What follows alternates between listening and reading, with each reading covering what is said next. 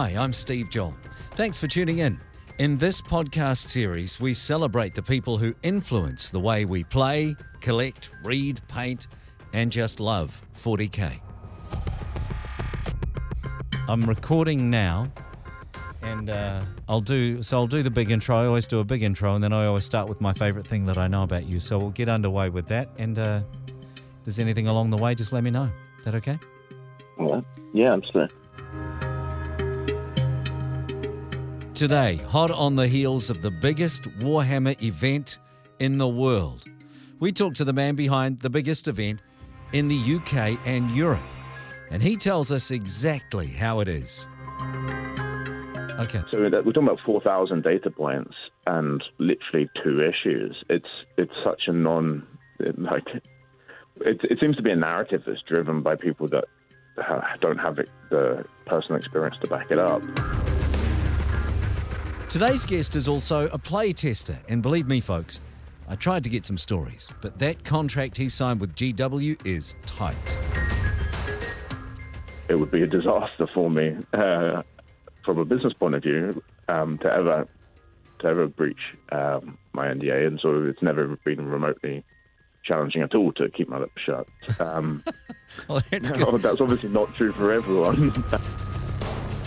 Before we start, go like 40k Game Changers on Facebook. And if you like this episode, you can find every chat with every fantastic guest at 40kgamechangers.com. Please go check it out. Also, want to do a shout out to the Frontline Gaming Network. On the subject of events, tickets are on sale right now for the Cherokee Open if you're still riding high from the LVO, or maybe you couldn't go to the LVO this year.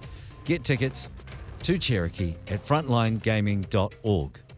Okay, that's the plug. Now on with the show. He is best known as the TO of England's biggest 40k event, the London GT. He's also been a playtester for Games Workshop for a while. He was the under 16 national champion in the UK. He's a fan of Roger Federer, and the man takes a great photograph as well. Zach Becker, welcome to Game Changers. How are you? I'm um, very good. Thanks very much. Listen, my uh, favorite thing that I know about you, this is how I always start. The favorite thing I know about you is that you worked at a Jamie Oliver restaurant and you met Jamie Oliver. That's pretty cool. Yeah, um, I guess so. Um, I'm surprised you figured that one out. I'm not sure where that's posted online, but uh, yeah, it's um, a blast from the past for sure. It was uh, the Jamie's Italian chain, which became a sort of like global sensation and then dramatically went bust. All right. But I was working there um, in its like pilot London branch. It was the third branch they opened, and it was still a bit of a big deal. So we had lots of celebrities come through and stuff. Right. And it was the one that was local to Jamie himself, so he would come in from time to time. Right. And you served him as entree or something. I, I have a funny story about this actually. I, I was the footballer waiting at the table as the lead waiter on the table, and after their pasta course, I was like wiping down the, the table because his um, young children had made a bit of a mess, spilling some bolognese. And his wife was heavily pregnant at the time, and while I was wiping the table off, my little sponge with the bolognese sauce on like missed the table and went on her belly. So I like palmed a below spaghetti sauce all over his wife's belly. Um, so that was a bit of a fiasco. Way to make a good impression with the boss, right? Yeah, exactly. Yeah, yeah. Well, look, let's uh, get on to 40K. That's why we're here. Let's go back in time to when you were, even further back, to when you were 14 years old. And you were crowned the England under 16 40K champ. I didn't even know that was a thing. Tell me about that. Yeah, I guess it sounds a, a bit more sort of grandiose than it is, um, or felt at the time at least. Um, I think our local store had tried to, or, or maybe it was a head office initiative, had tried to get lots of the regular young players um, up to Nottingham for like a weekend. So I was active on the tournament scene as it was, um, what, 18 years ago now. So um, I was doing very well locally, and they took us all up on a coach to Warhammer World. And then when we got there, we found out that like half the stores had bailed, or they could only bring two or three people, or whatever. So it was sort of like a um, who you know event because everyone there kind of knew each other because there wasn't that many events back then. So you would you know know people on a first sort of face to face basis already. and uh, yeah, I ended up playing my, my, buddy from my store in the finals, and uh, the rest is history at the moment. But I still got the certificate somewhere. It was a bit of a um, NAF prize, just getting a, a, you know, it was an inkjet printed certificate that I had to buy my own frame for. Um, but it was a, a nice, nice gesture anyway. Yeah, didn't get a box of toys or anything for winning that. No, I literally got nothing, and they never ran the event ever again. So it can't have been that much of a success for them either. So. Well, still, it's nice to have that in the CV, though, right? I mean, the under 16 national champ is kind of. I don't know that I've never ever been a national. Oh no, well, other than public speaking, never been a national champ at anything. So that's it's pretty impressive, really. Um, and Thanks. For our for our American audience, uh, going up on a coach, uh, a coach is a bus. I don't know. I just want to make sure that everybody's clear what a coach is. So uh, now, how does a fourteen-year-old get to tournaments around the country? Were your were your parents supportive of the plastic crack addiction? No. Um, well, yes and no. They were supportive of me, um, regardless of sort of what you said, esoteric way I chose to spend my time. Um, I grew up in London. Um, I guess what they call now like a free range parenting situation. So my, my family was separated, and I grew up with my mother. Um, but we, I was a five minute walk from uh, the centre of the suburb that I lived in, um, and it was a 20 minute connection to central London. So I was sort of out and about doing my own thing when I was, I guess, 11. I was taking myself to Games Workshop playing games and by 13 heading into town by myself. So um, it really wasn't a big deal for me to, to go to a city 300 miles away by myself. Wow. That's pretty amazing. And it, well, I guess, again, something that people need to understand is that London has this incredible public transport system. So, you know, and you see uh, people 11, 12, 13 on that system all the time on the tube or on the bus or whatever it might be. It's just one of the most interconnected places in the world. It's so good. So yeah, you're able to do that, I guess. Um, and after that mighty peak of being the being the champ, so then you keep on playing, and I guess you keep on doing well at tournaments and the tournament scene. Can you tell me about the post 14 up to sort of into your early 20s? The tournament scene is just picking up, yeah. and you're kind of getting into it there. Yeah, I mean it's an interesting period because um, it's I guess the sort of around the same time that Adepticon kicked off, which was you know the sort of godfather of these the events that are now dominating the world in terms of the profile of them. Um, back then, it was still very much uh, tournaments in scout huts and that sort of thing. Um, I was going to the ones that ran localish to me, so they were running sort of twice a year. And that was about it, really, to be honest. Um, I was a competitive player, so I was playing against like the more competitive oriented people with my local scene, and they were t- they tended to be um, I would say like 18 to 25 when I was 13. So by the time I got up to be older, they were sort of getting into that sort of marriage phase people get into and were playing less. Right. So I ran out of people to play against. Um, and that happened at the same time I was changing schools and going through my exams and all that stuff. So I sort of fell out of the competitive scene, had all my gear, and you know, I would lug it from student house to student house and from apartment to apartment as like as these sort of this period of my life went past. And I remember getting to, I was moving out of an apartment after I was in, you know, had my career, my my sort of second career-based job, you know, my after university. And I had all this Warhammer with me, and I was like, I've been lugging this from house to house to house, and I haven't used it in ages. I'm either going to bin it or I need to get, start using it again. So I looked went on Google and looked up at like what the local scene was like, and found um, a, a, brand new club that had been open a couple of months upstairs at a pub. And I, I rocked up to that and was like, right, I've got to check out what this is because I haven't played a game in a couple of years. I need to see um, if if people are normal at this club. Is, is, a bit, is a bit weird. You know, I'm always a little bit nervous to see like what the vibe's going to be like. Um, so I turned up, and it was your your usual mix of sort of esoteric characters from the 40k scene. Um, but it was great fun. You know, it was a very casual atmosphere. Uh, my first game playing in literally, I think, two editions. I managed to beat the guy I was playing against, and I was very surprised about that because I didn't have a clue how the balls even worked. Yeah. Um, fortunately, like from third edition to through to seventh, the core mechanics stayed very similar. So even though I was like, all right, no idea what, whether a plasma cannon was better than a las cannon in that edition, but you know, I still knew how to move, still knew how ballistic skills work and all that sort Right. of stuff. So Yeah. um, and then my, my second game I played against uh, a lovely guy I'm still friends with. He absolutely smashed me. And the joke being, of course, you know, he turned up um, to play somebody he thought was going to be experienced, and I turned up for my second game in two editions, and he absolutely destroyed me. So, um, but for me, as I guess a person as well as a player, um, I'm a competitive person. I, I enjoy playing um, with the, the intent to win in each game, and, and then I enjoy the sort of metagaming of tournaments in terms of designing your army not just to be one specific player or army, but to try to win over the course of six, seven games, or whatever it is.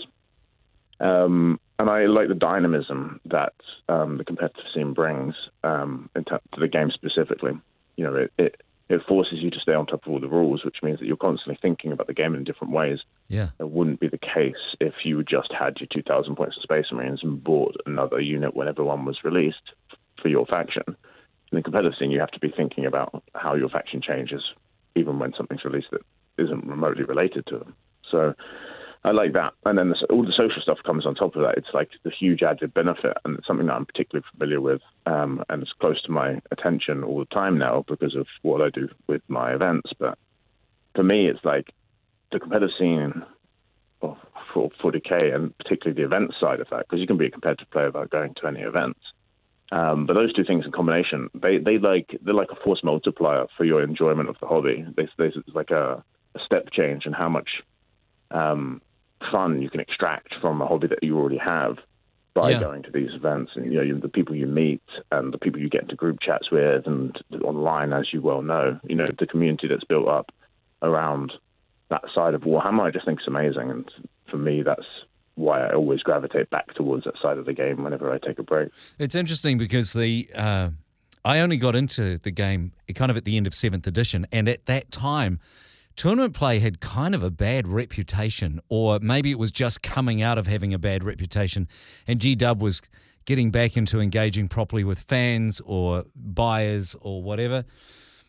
And there is still a lingering feeling among some parts of the community that tournament players are all kind of jerks and, you know, win at all costs kind of people, which is just not the case. And I agree with you 100%. It's a force multiplier for your enjoyment of the hobby in terms of just enjoying creating lists and enjoying that conversation with other people who also enjoy creating lists. And, you know, you've got a bunch of buddies and you bounce ideas off them and they send, you know, what they think and you kind of try things out at your at your club or against your friends in their garage or whatever it might be. And yet, it all, it all adds to the yeah. to different layers and flavors of, of different ways to enjoy it. Even for me, you know, when I've got a tournament coming up, it makes me paint my stuff, man, and it's great having a painted army on the shelf. It's that's kind of cool as well. Yeah, I follow along on your Facebook of the progress you make on your armies. It's quite, it was interesting to see a Tyranid pop up or a Space Wolf. Yeah, that's that's yeah. Like I said, I haven't been in the game for that long, so I've kind of bounced around different different armies. I had Tyranids for about five minutes. I really enjoyed painting them, and then they were gone. So, um, uh, uh, who are the big guns around at that time in the UK? Uh, you know, when you're just kind of coming up through the ranks, or maybe even when you were getting back into it, into the competitive scene. Are there people you kind of look up to, or, or there are big names around at that time? Yeah, that's a really good question. That was something I was talking to um, my friend and the winner of the first ever LGT Conrad about. Um, there seems to have been been like a sort of generational change, and I feel like in the UK we're going through the third one um, in terms of um, the community that seems to dominate the, the events. Um, with the great exception of your former guest Mani Cheema, there seems to have been in the UK like a, a, talking about the last 10 years, Yeah. like three guards. So there was um, one group of people that would be, say, 80% of the top 10 at most events um, up until, I, I would say, about 20, end of 2015. So the beginning of, oh no, end of 2016, so the very beginning of eight. Um, so they really dominated in the, the mechanics system that had been building up for 20 years from third through to seventh. Um, and then something happened when we shifted to eighth, and there was sort of another generation of players that were doing really well, really keen going to all the events. And there seems to be ha- one happening at the moment as well. And I obviously see this through um, being so closely connected to all the data from the different events we run, you know, I'm always looking at um, who's doing well. But to, to name a few, um, let me let me start with the sort of the first one. So when I got back into like hardcore competitive gaming, at the same time I set up the LGT was um, in a sort of awkward way. I was scrolling through Lost Souls and given um, um, his history of the LGT now, it's a bit funny. But I it was the year Alex Harrison won. Um, so right. I saw it online. I was reading the the Lost Souls article, and um, I found out he was a Brit, and I was like, "Oh, this is awesome." So um, that was the he was one of the strongest players in the world that year. Um, it was the same year that um, Josh Roberts was basically winning every event. He was captain of Team England and is now co-captain for about ten years. Um, his brother Nathan is also a very strong player. And then uh, Anthony Chu, who's the current co-captain. These guys have these these um, this group of players that were very very strong, um, but primarily focused on what is now the WTC. Yeah. Um, so they would know each other much better than perhaps they would know the rest of the community because they were always playing practice games against each other. Um, and some of them still continue to do well. Obviously, life changes for everyone. Anthony's had a baby, so he's playing less now than before. But um, they were the, the big names. Um, there was a big change sort of at the end of end of seventh, and lo- lots of people I think were kind of shocked by how much the rules changed. Um, and we saw, you know, another another sort of wave of players come through. One of the guys that's been consistently performing throughout all these different things is, is as the guy I mentioned earlier, Conrad. He won um, the LGT back when the weapons that were, didn't need line of sight from these um, Forge World Eldar tanks. Um, and he ended up playing his brother in the final, uh, who he's a twin, played his brother, and who had, a, I think, a Taunar Forge World. So there's the period, as you mentioned, alluded to earlier, of just Forge World nonsense. And then the players are like, as you well know, most of the players are fine. So it tends to not be that the case that people are arguing all the time. The problem is, is when you have terrible rules that aren't FAQ'd properly, which was the case back then, um, you're bound to have more arguments than when you have clearer rules because you have to, by definition, have an argument to discuss the best way to play those rules. Now, whether that's a toxic argument or a constructive one is a different thing, but there was just much more ambiguity in the game back then. Right. Yeah, and uh, I guess what I was alluding to wasn't necessarily the players, although I feel like there maybe were a handful, but I, I didn't really know that phase of the game. People talk about the time where the, where tournament play. Well, you know what? I just feel like tournament players get a bad reputation sometimes, and some groups of the community hold on tight to that because maybe they don't even want to play tournaments. And the way they tell themselves that that's okay is by saying tournament players are all horrible people. But my experience of tournaments um, since I started playing them a few years ago is has, has only ever been good. I, with maybe one or two exceptions, every game has been against a good person. We get on well, we just have fun, and it's. I'm not playing at top tables, but I'm just really enjoying the events. You know, it's uh, so my event. My I guess what I was saying is, I feel like I hear that tournament play went through a rough phase, but I don't think we're there anymore. Or, or you know, you're you're a lot more closely connected with big tournaments and European events, you know, the real big names. Uh, what's your experience of, of where it's at now? Is it in a healthy place?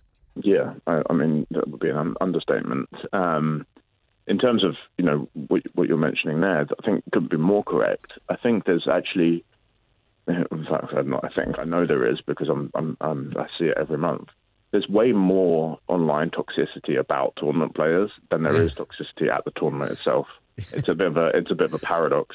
Um, like for every one one person who who's maybe has a bad bad game, there's probably ten people just on the internet having a moan about it. And they've either they've been to one event ten years ago and had a bad experience and think that's the way everything is, um, or they've never been. Um, so like I, I can tell you like now, um, I have don't have it right in front of me, because there's so few data points, I can remember them. The sportsmanship issues we've had from the last two sports, uh, two super majors around. So around um, the Leicester Super Major in December and the Coventry one in November. So that was in total about 800 people playing five rounds each. So what's that? That's about 4,000 games or something like that. Now, serious sportsmanship issues, we had one. Um, that was quite well discussed on at least the British social media sites in Coventry, um, and we had two in Coventry. neither of those were relating to um, players arguing with each other. They were relating to other other aspects of the game. Um, and then in Leicester, we had we had literally zero issues at all in Leicester, other than just rules stuff where we had to clarify how rules were meant to be played. Yeah. So we're talking about four thousand data points and literally two issues. It's it's such a non like it, it seems to be a narrative that's driven by people that don't have the personal experience to back it up. It's the way social media works, right? If someone moans about something or has a photograph of maybe one thing and then they make a fuss about it. Forget about the fact that you've had 300 people have six games each over a couple of days, which I don't do maths very well, but that's just a lot of games. And one person has one bad experience in one of those games. And that's what'll blow up because people don't go online and say, here's a picture of my game and it was awesome and I had a great time. And then that doesn't get traction. What gets traction is complaints and moaning or potential drama that gets blown out of proportion uh, you know, that's that's what gets people wound up and fired up, whether or not they were there. In fact, in my research for this chat that we're having, I was going back through 2016, 2017, 2018 London GTs and just some of the feedback and some of the controversy in inverted commas. And there was, I can't even remember which year it was, something happened around terrain, and then someone made a comment, and then someone literally posted on Reddit, I've never played at a tournament, but here's my opinion. it was like, mm. dude, can you not see what's wrong with that sentence? It's self-destructive as well because you know the people that are going and getting the enjoyment out of the tournaments, they still go. So they're still they're still involved in the scene. They're still having all this. You know, as we began this conversation with, they're still extracting all that fun out of out of this um, side of the hobby. It's self-destructive in so much as all that does is those people that are making those specific comments probably aren't going to come, but the people reading those are on the fence. So what it does is it inhibits the growth of the hobby and the growth of 40k generally, as well as the tournament scene. Yeah. Um, because those people are going to be less inclined to come. And I think you know, while Games Workshop does many questionable things, um, I really think their slogan or, um, or catchphrase is completely on point. Right. So it's more Warhammer more often and yeah. that's really at the bedrock of the 40k scene. You know, this you maybe get one game a week if you're playing at your local club, but you can guarantee at a tournament you're going to get five. So you know, this is the embodiment of that phrase. And when I see people online criticizing events that they've never been to, and potentially convincing people that were thinking that they might want to go to not go, I feel like this is like the opposite of what um, the community should be striving for. We should be striving right. for high quality events and as many people as possible to go to them. Which is why I think it's important to have chats like this and other. I know lots of other podcasts uh, and and Battle Report, you know, content creators are doing the same thing, which is just trying to trying to up the positive a little bit. Uh, so let's get back on let's get back on track. Uh, you must have been pretty good at this um, this game when you were when you were playing because you then became a playtester for Games Workshop. I really want to uh, have a quick chat about that if we can. The first mention I can find of you playtesting is in the lead up to 8th edition in 2016 2017. I didn't even I don't I don't even know if they were doing playtesting before that, but is that is that when you started? And if it is, how did you get into that? Yeah, I mean, this is always a it's a difficult topic to discuss because it's very interesting for people, um, but obviously the specifics of it are all covered by um, the various confidentiality agreements yeah, we have. So, yeah. um, let me try to. In terms of how we get involved, that's actually a, um, a fun story and an easy one to tell. Um, I was doing a podcast interview like this. Um, it was in the run up to the I think the first ever LGT or perhaps the second and talking about the event. And somebody from Games Workshop actually was a, a listener of the podcast um, and was working in the sort of nascent community team at the time because I think they were, you know, not really comparable to what they're doing now in terms of the content they were putting out. Um, heard it and got in touch, and he's like, you know, we're doing something. We'd love you to be involved. Um, and that's how I got involved. And basically, what that was was um, in the run up to 8th edition, um, Games Workshop had a number of prominent tournament organisers um, involved in, in the process of getting that ready, and um, it was a, really special time because it was a beginning. It was built a community of people from around the world. You know, it was myself, um, Mike, who you've obviously had on now works for Games Workshop, and obviously um, other prominent organisers from events that you probably can guess which ones. I don't want to say in case they haven't made it public, but you know it's all fairly uh, obvious if you connect the dots about who the groups were. And um, it was just a really special time. We all got to know each other. We were talking on group chats every day and on the phone every week or so when we were doing um, various projects. Um, and uh, it was it was interesting to see like you know behind the curtain for a little bit of Yeah. um, you know why you know why why people think something happens you know going back to the online discussion why people think something happens and then why it actually does happen. Now obviously I, you can't go out on the internet and tell people oh, that's not remotely true but um, this is how it really works. So you read it in this sort of this sort of bittersweet way because you're you're passionate about the game. You want it to be as good as possible. And then you finally figure out exactly why something happens the way it does and uh, you can't tell anyone so it's a bit frustrating Yeah, that that behind the curtain thing is interesting too. And but my understanding from chatting to other people is, and uh, I- think you'll be able to answer this safely without having to hand over your firstborn to Games Workshop because of the contract. Is that uh, that no playtester either ever gets a view of the whole thing. You're playtesting a specific rule or maybe uh, interaction or you know I don't know the specifics of the way it works, but you're not playtesting the game as a whole. You're playtesting a specific thing and giving feedback on that. Is that kind of roughly in the ballpark? Um, well, I've been involved um, since since at least this iteration of playtesting began, um, and it's changed fundamentally. As you know, anyone that's involved in, in business processes know that you have to be always updating them and changing them to make them work better. Um, so it's not been one way or the other in terms of my experience. It's been Okay. very much a case of um, you know different different processes for different needs. So um, you know I can't give you an ex- explicit example, obviously, um, but it's been a dynamic process. Right. It must be pretty cool to see a thing you've been testing, though, then get released out into the public and see the reaction to it. You know, not from that core group that we've been discussing probably too much, but from the broader public and the tournament players, then, you know, getting feedback on something that you've known about for a little while. yeah, it was it was really fun um, when you first start to see. Um, you know, obviously, don't claim to be any more impactful than, than we are, but um, you know, when you first start seeing little bits of influence you've had um, coming to fruition, and then people celebrating th- those, I think you know, obviously, do you want to interview me, but I think talking more at a more macro level, you know, you can see just in the health of the game, as you mentioned earlier, from seventh um, to now, it's significantly better as a game itself. Yeah. Um, so the fact that it coincides with playtesting being ramped up to such a degree that it has been, I think, can only be uh, leave one conclusion to be drawn.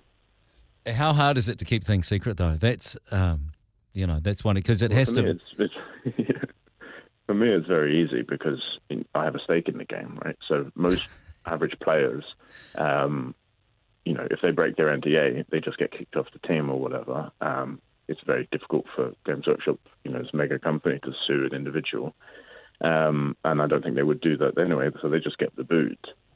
Um, now, for me, it's a completely different thing, right? I have a business in um, within the Warhammer space, um, and even though obviously my playtesting arrangement is personal rather than the corporate to corporate, um, it would be a disaster for me uh, from a business point of view um, to ever to ever breach um, my NDA, and so it's never been remotely challenging at all to keep my lips shut.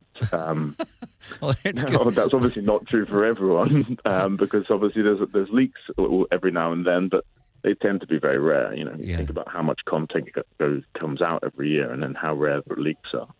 Um, I think you know most people have um, the you know the integrity to honour their word. Um, so for me, it's been um, quite easy. The, Yeah. the more more interesting, the, the challenging thing is obviously in conversations like this, with you're meeting fellow hobbyists who are passionate and want want you know they don't want to push you, but they want to ask the details. So you want to be like, well, I can't talk about this in in any level of detail. Um, here's what I can say, and still to try to make it interesting. So it's actually uh, a bit of a, a bit of an oxymoron. Yeah. Uh, All right, we'll, we'll move we'll move away because I feel like I feel like every question I ask, you're kind of checking around you for broken glass and, and hoping not to walk on it. So we'll just Yeah. We'll just step a step away from it. It is when I when we had Mike on, and uh, after I posted the the interview, I got a bunch of messages saying you should have asked more about playtesting. You should have asked this. You should have asked that. And I wanted to say to them in a similar vein to the way I'm sure you want to say to people sometimes. I wanted to say I can't. I literally was Yeah. told before we chatted with Mike, don't talk about this and don't talk about that. And you know, he's a lovely man, and he would have he he was being as as generous as he could. But there are some areas you just can't go. So let's move away from that and get into organizing events. How did you slide into, you know, doing your TO stuff? Yeah, um, it's it's been a while now since it happened, so I have to always try to refresh where where I was at the time. Um, it kind of links into that story earlier I was telling about, you know, checking Bella Souls and reading about British people doing well um, at the LVO, and that sort of inspiring me to get back into competitive 40k in a sort of more hardcore way as a player. Um, and when I did, went through that process, you know, I was looking for events to to go to, um, and was going to as many as I could, one to a month most of the time. Um, but like I said, I'd read about LVO, and I couldn't find one in England. So I'm like, where are all these big events? You know, when I left the competitive 40k scene prior to to that stint, there was loads of big events, or what I thought were big events, and then I realised actually that they weren't big. I was just a small person back then. You know, I was obviously Right. less experienced in the world and physically smaller as well, so they seemed bigger. But um, we didn't have events that were comparable to um, even you know a 250 player event like um, Adepticon singles, you know, which isn't particularly massive. But now by today's standards, but by those standards back then, it was huge. So um, it was set up really as a response to, to that yearning. Um, I wanted the event to exist in order to attend it. Um, obviously, I attended it as an organizer, and I've, I've always sort of jokingly said, you know, the goal, my goal for the LGT is to win it, uh, to grow it to the point where you know we can have uh, it being financially successful enough that there's somebody, you know, reliable on site to be running it, and that I'm basically just a figurehead um, rather than down in the down in the down in the trenches Yeah. um, or underneath tables rolling maps around, which is unfortunately still common. But um, yeah, so that was really how it's set up. Um, what it's grown into is different matter entirely, but um, it was set up as a response to customer demand, and the customer I knew best was obviously myself. So that was really what motivated it to get going. So, uh, you know, you're you're in there. 2016 is the very first. The London Warhammer Gaming Guild uh, held an event called the London GT 2016, uh, and it was pretty big, even if even in its first year. Is that is that fair to say? Um, I don't want to say 250, but it must have been around the 200 mark. No, no. Um, it, first year we had space for 200. So there's always a challenging thing to discuss the sizes of events when you're doing the social media posts and all that stuff because um, you don't know how big the event's going to be until day one. Uh, all you all you really know is how much space you've got um, and budget for terrain and mats and that sort of stuff, um, and you know what your targets are. Um, so. Uh, year one, we were, you know, comparatively big. I think we ran, uh, we sold like 100 tickets or something for year one, had something like 88 people turn up, um, which is tiny now, but um, at the time it already put us, I think, joint big largest event in the country in year one, um, and that was um, a really fun year. It was held in an old Victorian exhibition hall in in central London. Um, if anyone's ever visited um, the British Museum in Bloomsbury, it was about a block away from there, so it was like absolutely central um, in a beautiful building, and um, it went well. I, but it was the first event I'd ever organised, um, so obviously, you know, the problem with events is every time I run one, you learn something, but when you're only running one a year, your opportunities to learn things are limited. So it went comparatively well um, for a first time event, but in comparison to um, how smooth we've got all our processes and systems running now, it was seems in my head like it was a bit of a debacle, but um, yeah, it was fun. Uh, we got to talk about 2018, and I, I know that 2016, 2017, as you said, you kind of doing one a year. It's hard to learn. It's the same as playing games. If you're only playing every now and then, it, it's harder to learn. But when you're playing five, six games in a weekend, you learn much quicker. But 2018, there were there were issues, and we're going back to our earlier conversation. Probably 90% of the people that were there had a great time, but there were some there was some blowback, some online drama around the terrain, particularly, uh, which then probably led to some some you know good results in the end. But uh, tell me about going through that as a as a TO when you read that sort of stuff online. That must be very challenging. Yeah, um, that's actually a really good question because you know the, I think the issue itself has been talked to death. Um, most people are familiar with it by now, but um, no one's ever really asked me how it impacted me personally or as a TO. And it's a big, big challenge because you know we, anyone that's ever ran an event like this knows it's basically one or two highly motivated people and then some support from the local community. Yeah. Um, so the person who's like in the weeds with this, you know, doing everything, um, you're not going to have a social media person that's separate from the organizational stuff who's able to like filter out the emotional impact of the stuff. So you you have to be reading it all because number one, it's feedback, and you need the feedback in order to to know what you need to improve upon. Um, number two, like you need to be putting out some sort of response, um, you know, so that people understand what happened and why. Um, but you, number three is like you know you need to recover as a person um, psychologically from what's a very stressful period. And the problem is you don't have the difference, the gap in time, right? Because you need to be doing all of the one and what I was just discussed there, one and two, when number three is just telling you to take a break. Yeah. Um, so you know, 2018, it was hard. Um, it was after we got through the, like, the initial first couple of days after the event, where I was still trying to like put out fires and um, you know give people an explanation about you know what explicitly happened and why. Um, you know, it was me thinking about do, do I want to be doing this again, um, given like everything that went wrong. Um, even if I fix it all, and if next year goes well, this is something that I think is worthwhile. Um, given the response that I've been experiencing. Um, and I, I, I, took a bit of time away from it and had um, some advice and some conversations with players that I'm considered close friends, but also are competitive 40k players. So I had a bit of a view into both my personal life as well as the right. event itself. Um, and I got a couple of pieces of really good advice. Um, or I would say one piece of good advice and one one person that was very helpful. So the good advice was uh, not, not necessarily advice, but the guy said um, I would want to do it again just to show people that I could. So he basically was saying like, right, uh, you, uh, you're a professional project manager, like you can do these these things correctly. Um, the world thinks you can't, so show them that you're a competent guy. Um, and that really sort of hit my um, like I said earlier, my competitive side of my thing of like, you know, like I know I can do this correctly. The things that went wrong, like I, I got to the point where I tried how they went wrong and what the solutions were going to be and that sort of stuff.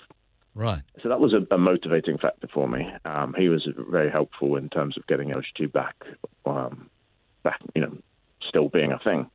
Um, and then the other chap uh, gave me um, just some basic help when I was like, you know, uh, I'm thinking about doing it again, but I don't really want to go do X, Y, and Z tasks because, of, like I was saying a second ago, about the emotional impact it had on my on, on me. And uh, he sort of got, got, those off my plate for me. He was like, "Yeah, don't worry, I'll sort those out." So he did those, came back with some of that information, and as a result, we were able to run, or I was able, I was able to um, have the, the passion still to run in 2018, um, uh, 2019 rather, and um, as a result, you know, the LGT has gone from strength to strength ever since. I want to so, talk about I want to um, talk about that comeback as well because actually that's interesting. They and I love that you're able to, to share that with us. it, it is. If I had and a bunch of friends and I are just getting into organising events here in New Zealand on a much smaller scale, but we're also a much smaller place. So uh, it is one of those things you actually and people need to understand you you're putting it all out there. You know, you're working yourself ragged for an event the size that you're talking about. In 2018, you had hundreds of people there.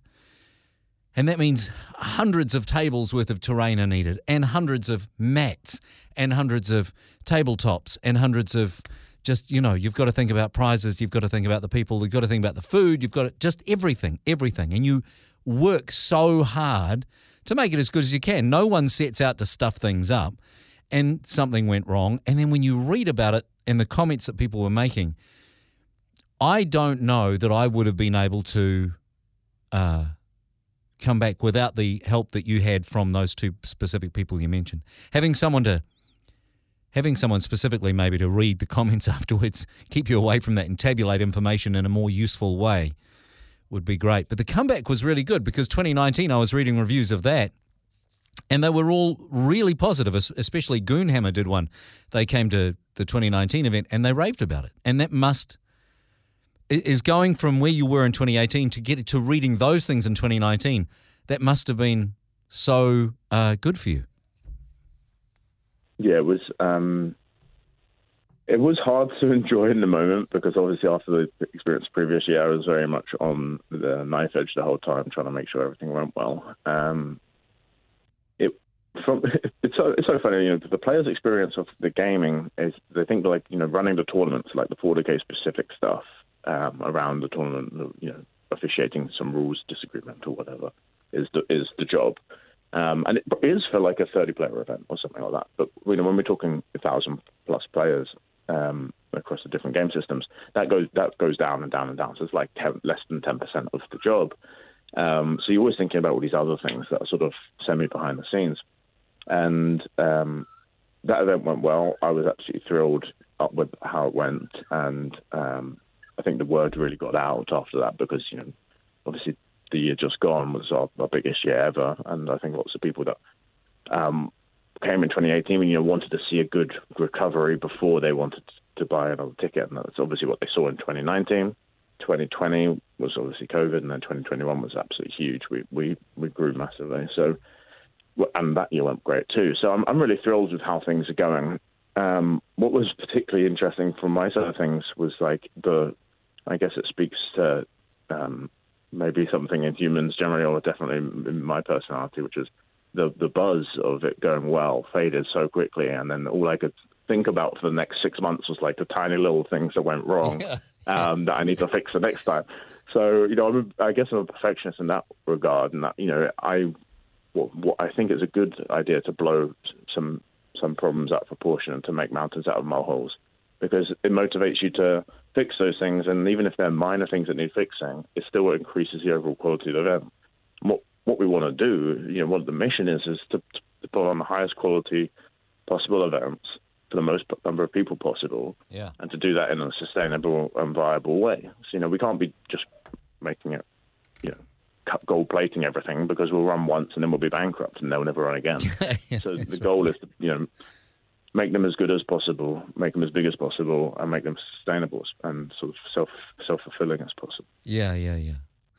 Um, so is this a full time gig? Have you, yeah, are you able to ditch your proper job, or are you doing this, you know, part time? Yeah, yeah, um, kind of. So um, not so much the LGT. The LGT wouldn't wouldn't be a full time job or even a part time job. It takes, it takes it takes hundreds of hours and becomes you know very much full time. But over the course of the year, it's it's not enough work. Um, and doesn't make enough money. Um, you know, I'm a Londoner. Um, you, you, can't really survive on the amount of money a tournament makes.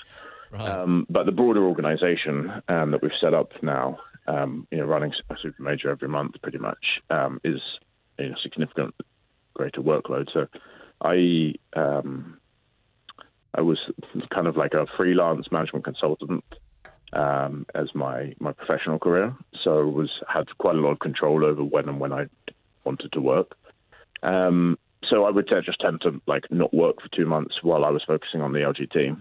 And um, as these other super majors have grown, um, I would say at the moment I'm like 75% of the time I focused on on running these events, um, and 25% is like if we have a if we have because you know these events they even the ones that go great from like a, a, tournament point of view some of them are financial disasters. So like if we have a couple bombs uh, in a row then I need to sort of top up the top up the bank balance a bit. Yeah, then I yeah. have to go back to the day job for a couple of months. So I get a I get a management consulting gig for a few months um, and that that sort of keeps me running. But um, no it's um, it's very much full time ish uh, because if I wanted to if if we wanted to go full time, it would give us some extra hours left over, and as a result of that, you know, that would enable us to grow much much quicker. You know, Right. with new projects and new ideas for, for you know extra stuff we've got going.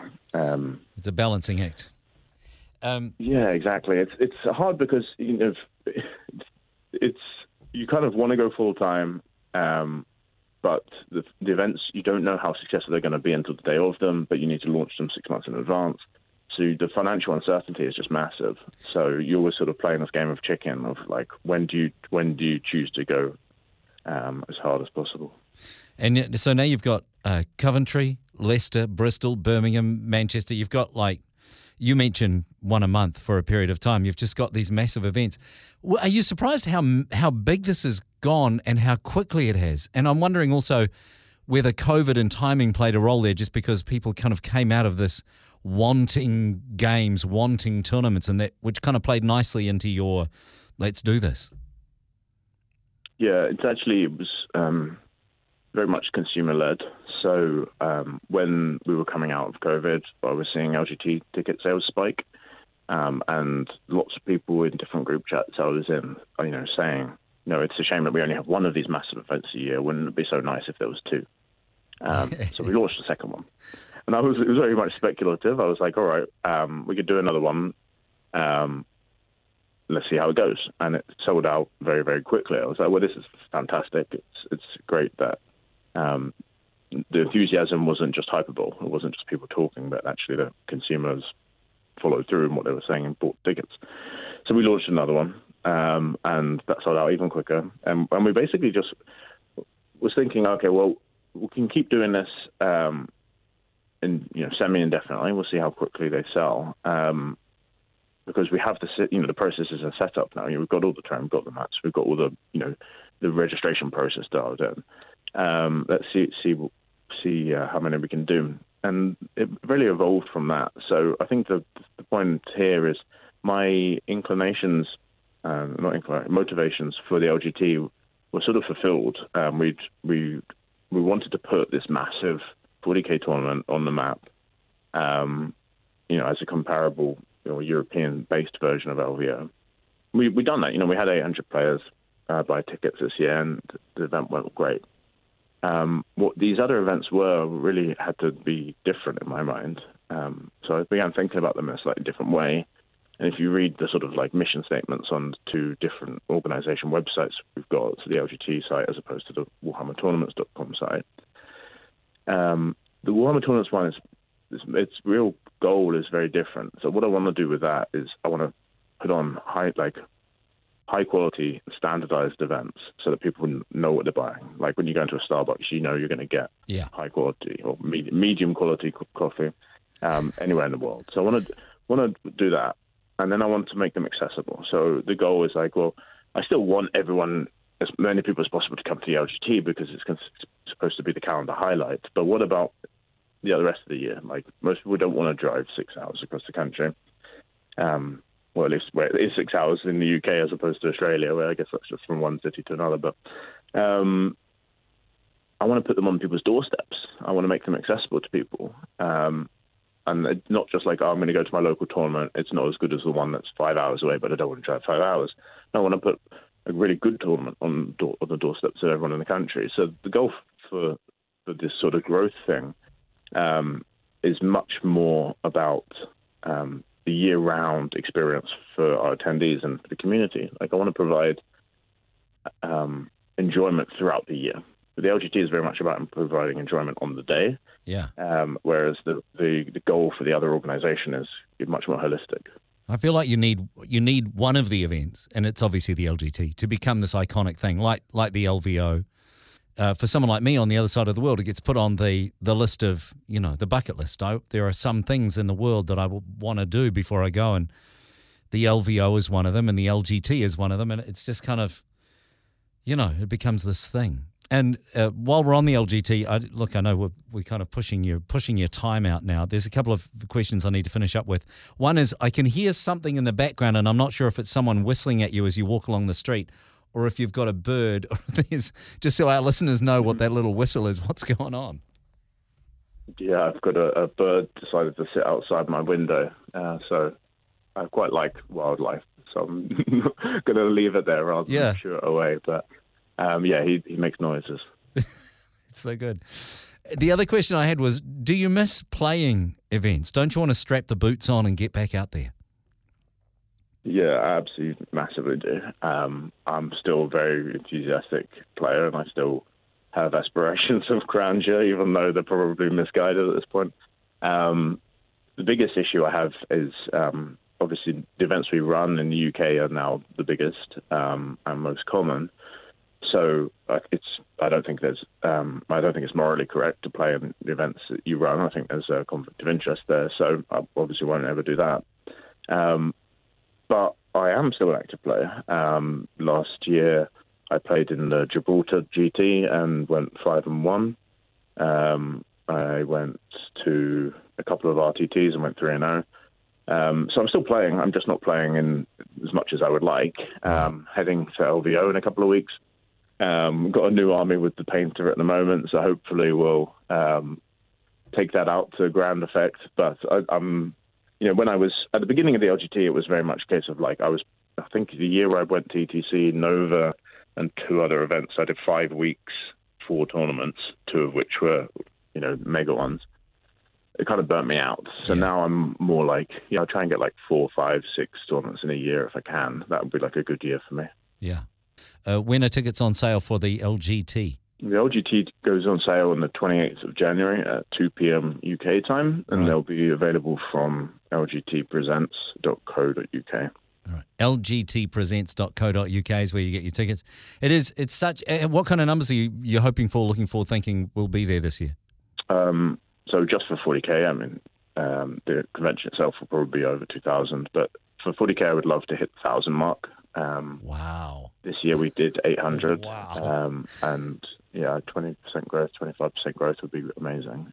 Now, obviously, we have a lot of dropouts. So when I say those numbers, they tend to be sales rather yeah. than um, you know fin- people to finish. Um, but that would be my goal. And I mean, Frankie and I had a bet about six years ago about who would be the first to a thousand. Um, unfortunately, he's beaten me um, by by a year or so, but um, you know, it was very much a motivating factor for me. So, you know, shout out to Frankie, and you know, it's been a very fun uh, transatlantic competition we've been running. Yeah, yeah. They're nice people, Frankie and Reece. Um, so, listen, thanks so much for your time. I really appreciate it. And all the best for the LGT and for all of the other stuff. I imagine my uh, Canadian friends and, and American friends must be extremely envious of the idea that uh, people can drive an hour, no matter where they are in the UK, can drive an hour or two and be at a, at a massive event um, because I know Canadians can drive five, six, seven, eight hours to get to any event at all. So this is it's a big deal, you know, and it's a great thing for the community in the UK particularly. Um, so good luck, man, and thanks thanks for what you're doing, and thanks for chatting to me. Appreciate it. Thanks for having me on. So tickets are on sale now as this episode comes out for the LGT. A big thank you to Zach Becker for being our guest this week. And a quick note that Frankie and Reece, who we mentioned at the end of that chat, are the organisers of the huge LVO, the guys who started Frontline Gaming. Okay, that's it. If you're still listening, then a reminder to go like the 40k Game Changers page on Facebook for updates on future guests. Until next time, I'm Steve Joel, and this has been 40k Game Changers.